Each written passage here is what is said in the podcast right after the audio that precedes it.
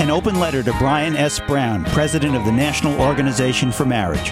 Dear Mr. Brown, I'm singer songwriter Patty Larkin, and this is the Civil Liberties Minute with ACLU attorney Bill Newman.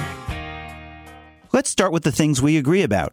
You, Mr. Brown, and your organization, which opposes marriage equality, have the right to picket the United States Supreme Court and demand that your religious views be imposed on all of us. You have the right to demand that the United States Supreme Court ignore the constitutional guarantee of equal protection for all persons and to advocate for discrimination and second class citizenship for gays and lesbians who wish to marry. You have the right to proselytize and preach and believe and insist that what you are doing is God's will. All of these rights, which you do have, Mr. Brown, lead me to ask a question. Would you believe as fervently in the right to discriminate and create second class citizenship for gays and lesbians if you were a member of a minority group instead of being a member of the most privileged group in the world?